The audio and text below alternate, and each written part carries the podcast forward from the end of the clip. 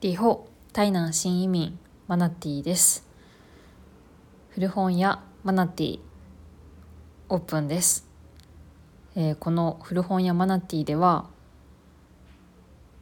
物心ついた頃から図書館に通って、えー、本を読んできたマナティが本を紹介する、まあ、今まで、えー、読んできた本ですね、えー、脳みその、まあ、記憶の中から引っ張り出してですね、えー、紹介しているそんな古本屋です。妄想の本屋さん古本屋さんです。今日紹介するのは海馬脳は疲れないという本です。この本はですね、えー、ほぼ日ほぼ日刊糸井新聞の糸井重里さんという有名な方。と、えー、脳科学者の池谷裕二さんの2人の2人のこう対談を、えー、収録したそういう本で私が持ってるのは文庫本ですね。新潮文庫から、えー、これ何年でいったかな。今手元にこの本あるんですけど2002年に最初朝日出版、えー、朝日出版社より刊行された単行本があってでその後あの新たに最終章を、えー、語り下ろしたものつまり最終章の対談を付け加えたものがえー、っとこ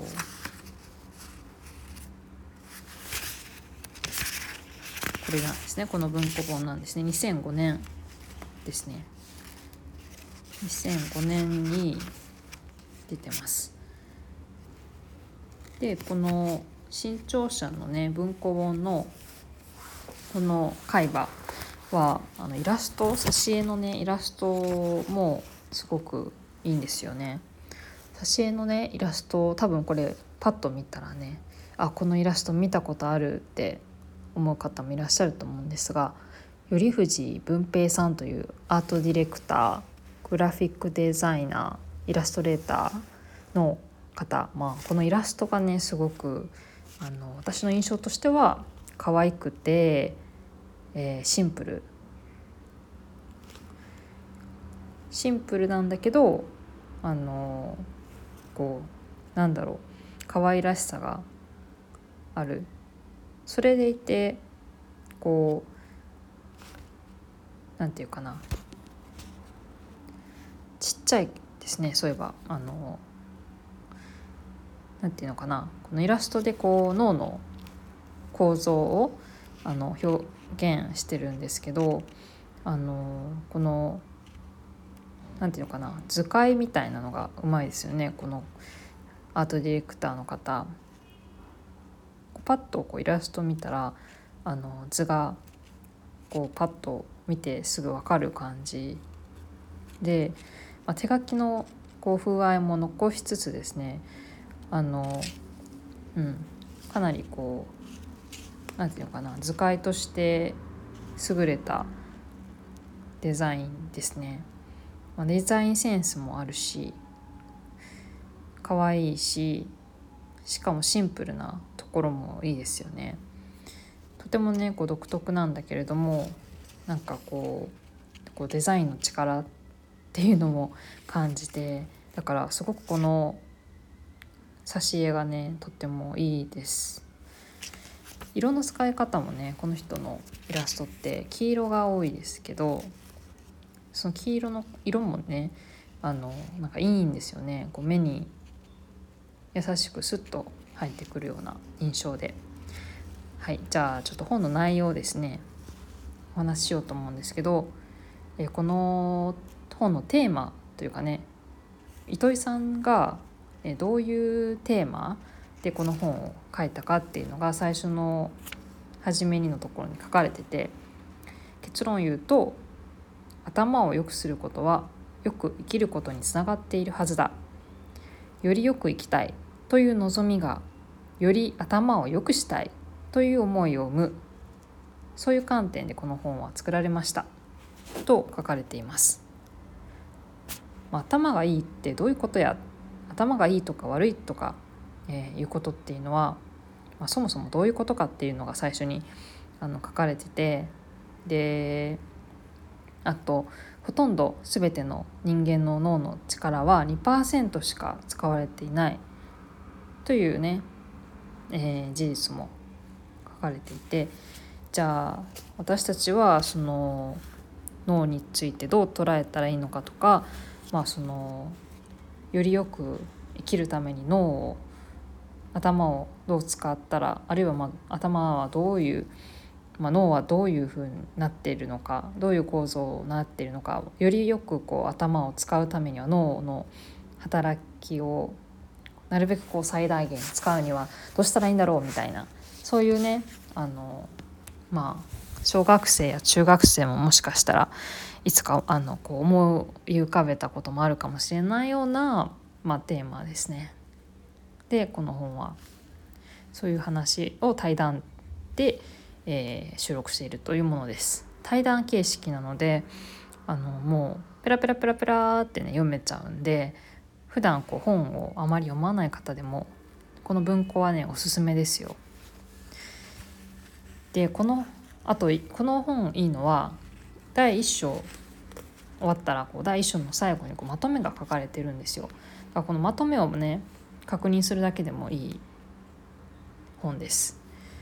今回はねじゃあこのまとめをね章の最後にかあのまとめられてるまとめのところを読もうと思います。まず1章のまとめ1物忘れがひどいは勘違い年を取ったから物忘れをするとは科学的には間違いです。脳の力を引き出すためには老化を気にするよりも子供のような新鮮な視点で世界を見られるかを意識することの方がずっと大切なのです。2脳の本質は物と物とを結びつけること。物と物とを結びつけて新しい情報を作っていくことが脳の働きの基本です。脳は毎日出会っている新しい情報がどういうものなのかを分類しています。そして何かを解決したい場合には全く関係のないように見える情報同士をとっさに結びつけるのです。3ストッパーを外すと成長できる。人間の体はある方向へのエネルギー注入を止めることで他方向へのエネルギー注入を増やすようにできています。脳もまた同じです。できないかもしれない。と心配するストッパーを外さないことには無意識のうちに能力にブレーキをかけてしまいます。一見無理だと思えることでも気持ちにストッパーをかけずにやり続けてみるとあなたの能力は飛躍的に向上することでしょう。430歳を過ぎてから頭は良くなる。あ私もうちょっとで30歳だわ。29歳になったからな。とちょっと思いつつこの文章を読みますね。あらゆる発見やクリエイティブのもとであるあるものとあるものとの間につながりを感じる能力は30歳を超えた時から飛躍的に伸びるのです。よくあの晩年で、えー、成功する人とかいますけどやっぱり30歳過ぎてから何かしらでねこう頭角を表すような人って多いですよね。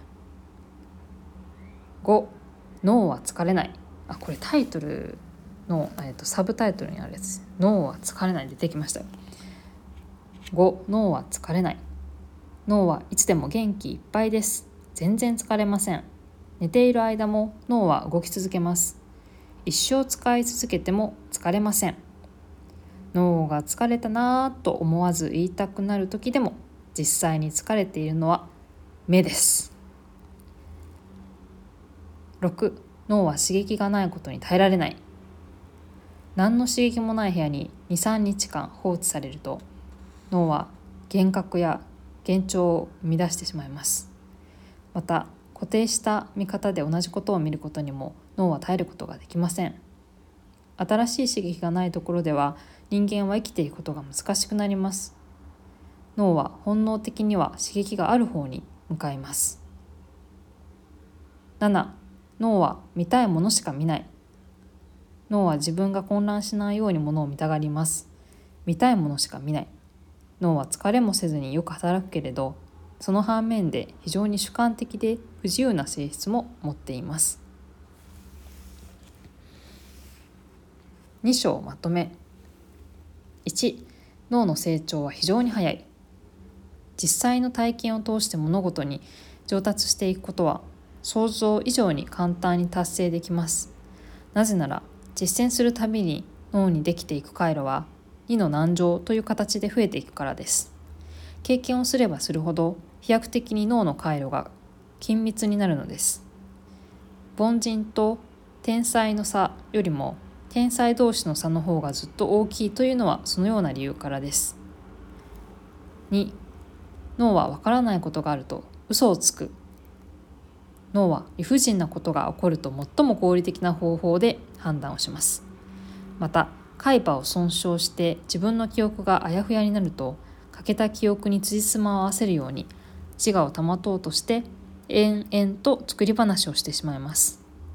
海馬を失ってしまった患者さんから脳は物事に対して次々に思い込みを重ねていくという性質がある。ということを学びました。私たちは普段の何気ない会話でも知らないうちに嘘を重ねています。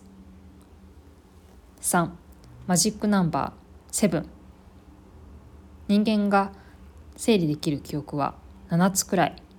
意識できる記憶はかなり少ないものです。意識に上らせることができる記憶が限られているのはいいことでもあります。何も忘れず雑念がいつまでも溜まっていたらどこまでも集中できません。4海馬を増やせる。脳の神経細胞は生まれた時が一番多くあとは1秒に1つぐらいの猛ペースで減る一方だという常識があります。しかし脳の中で情報の選別を担当している海馬の神経細胞は成人を超えても増えることが分かりました。ネズミにおいては海馬が大きければ大きいほど賢いという実験結果が出ています。5旅は脳を鍛える。何もない環境にいたネズミを刺激的な環境に移すと数日で海馬が増えます。逆に刺激のある環境から何もないところに移すとネズミの海馬は数日でダメになります。海馬にとって一番刺激になるものは空間の情報です。つまり旅をするほど海馬に刺激が与えられると推測できます。海馬を破壊されるとネズミにはものすごいストレスがかかります。逆に海馬が発達していると胃潰瘍が少なくて済みます。海馬は新しい環境はストレスではないんだよと自分に伝える役割をするのです。海馬は新しいことを処理する能力に長けています。6脳に逆らうことがクリエイティブ。刺激を求めているけれど同時にいつでも安定した見方をしたがるのが脳です。創造的なことをしたいと思っている人は確一的な見方をしたがる脳に対して挑戦をしていかなければなりません。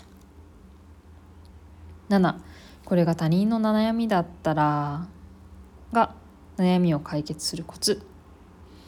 悩みを自分のこととして考えると悩みの本質を見失う場合があります。悩みを解決するためには今何を手放して何を獲得するのがいいのだろうかの選別が必要です。個人的な欲望を重んじてしまうと全てを手にしていたいと思うあまり自分が今何を判断したいのかを見失ってしまいます。他人の悩みだと思うと案外全部を失わないでいようなんて虫が良すぎると考えられるものです。他人は客観的に悩みの芯だけを見ることができるのです。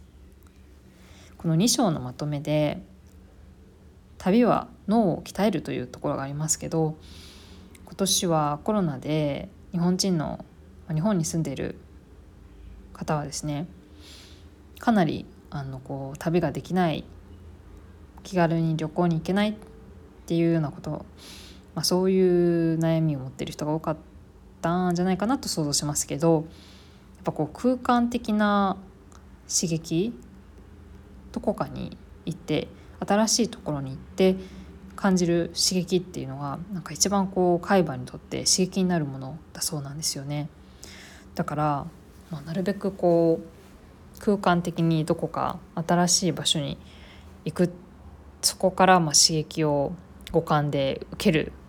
で、まあ、脳も刺激を受けるというのがとてもなんかいいこと。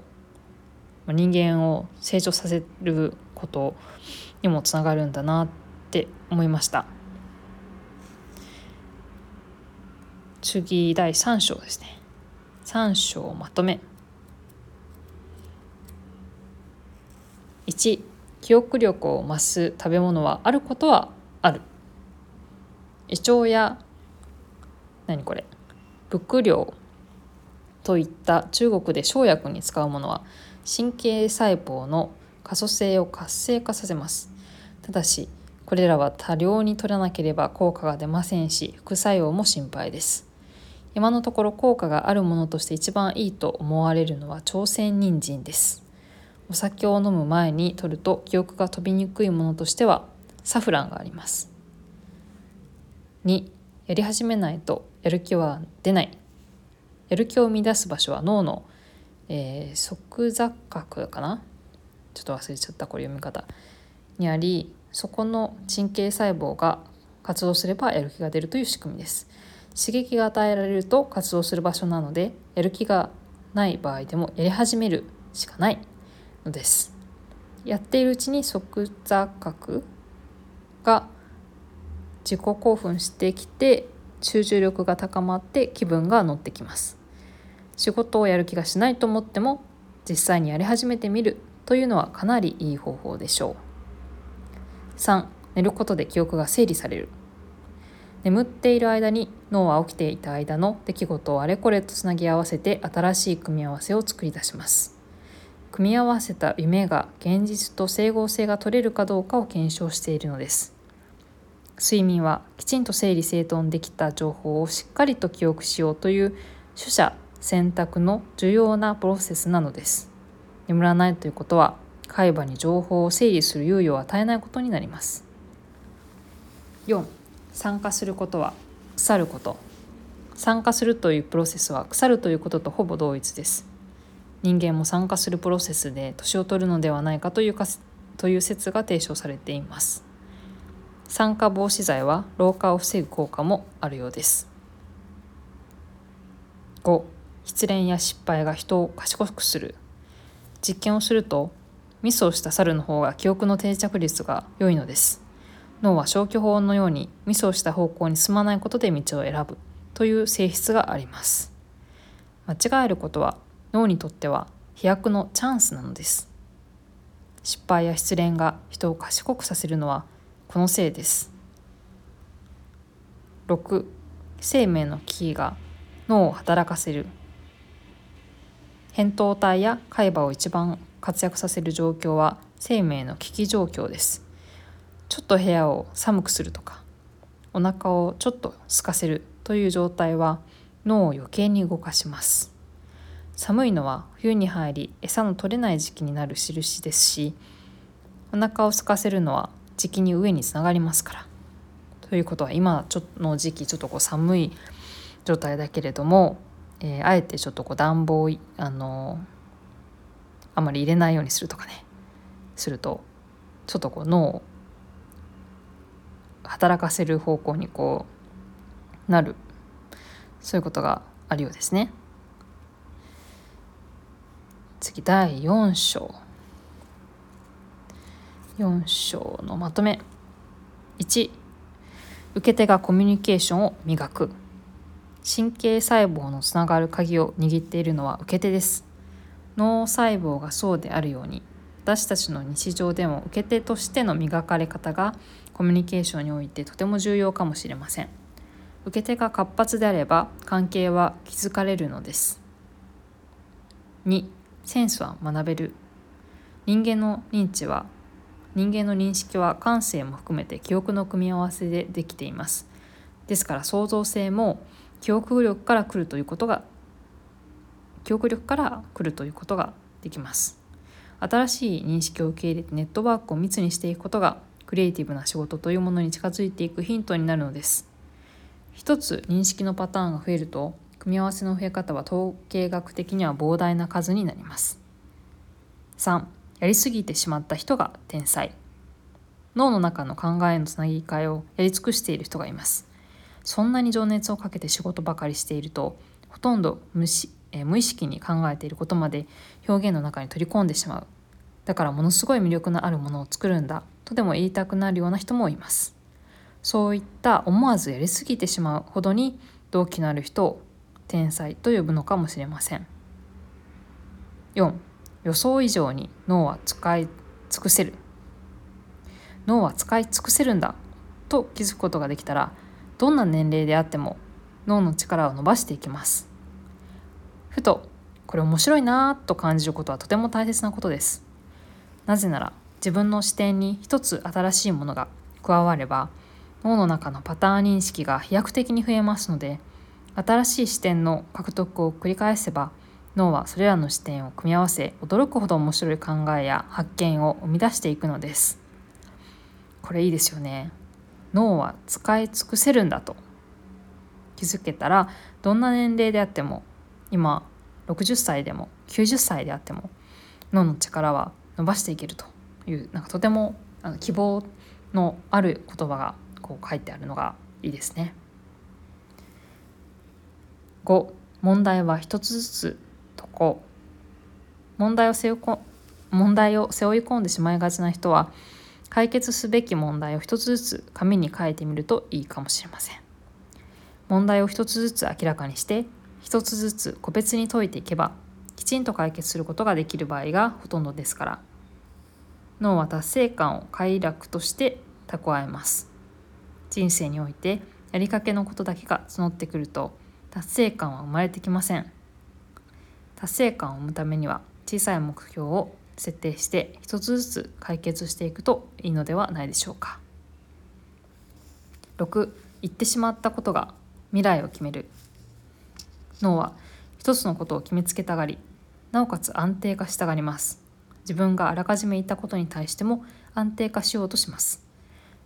いいことを言うとその通りになる。悪いことを言ってもその通りになる。いい意味でも悪い意味でも言葉は呪いみたいなものです。だったら未来に対しては素敵なイメージを思い描いた方がいいでしょう。7他人とつながっている中で出た仮説には意味がある。後で修正するかもしれないけれど今考えていることはこういうことです。という表現は可能性に満ちています。人類史上稀に見るロングセラー聖書論語などはいずれも何々々である。と断定したエッセンスだけを述べることはしていません。必ず何々と言った。と他人とのつながりの中で語られる仕組みをとっています。これは話の内容を伝わりやすくする表現のテクニックであり考え途中のまま発表しているのですよという方法論でもあるのでしょう。はい。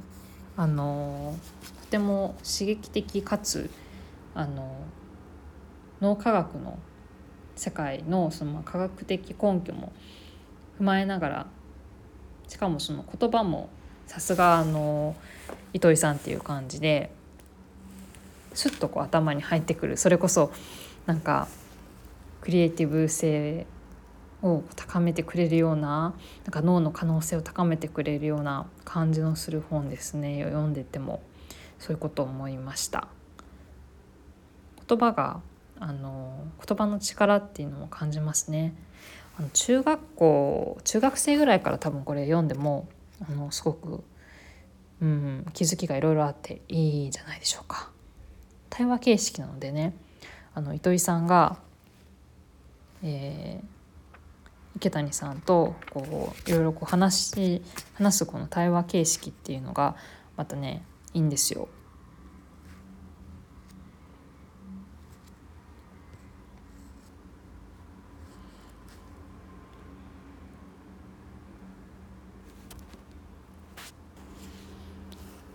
この本あの私すごく文庫でね気に入ってましてこの文庫は多分確かね最後2019年の秋だったかな。うん。台湾に来る前に日本の本屋さんで買った文庫本でこれね読みながら飛行機で読みながら移動中にね読みながら台湾に来たのを覚えています。うん。去年ぶりにまたちょっと読んでみましたけどやっぱこう忘れた頃に読むとまたこう頭にこう刺激になって いいですね。この本結構お気に入りです。海馬脳は疲れないを紹介しました。ではまた次回。再会。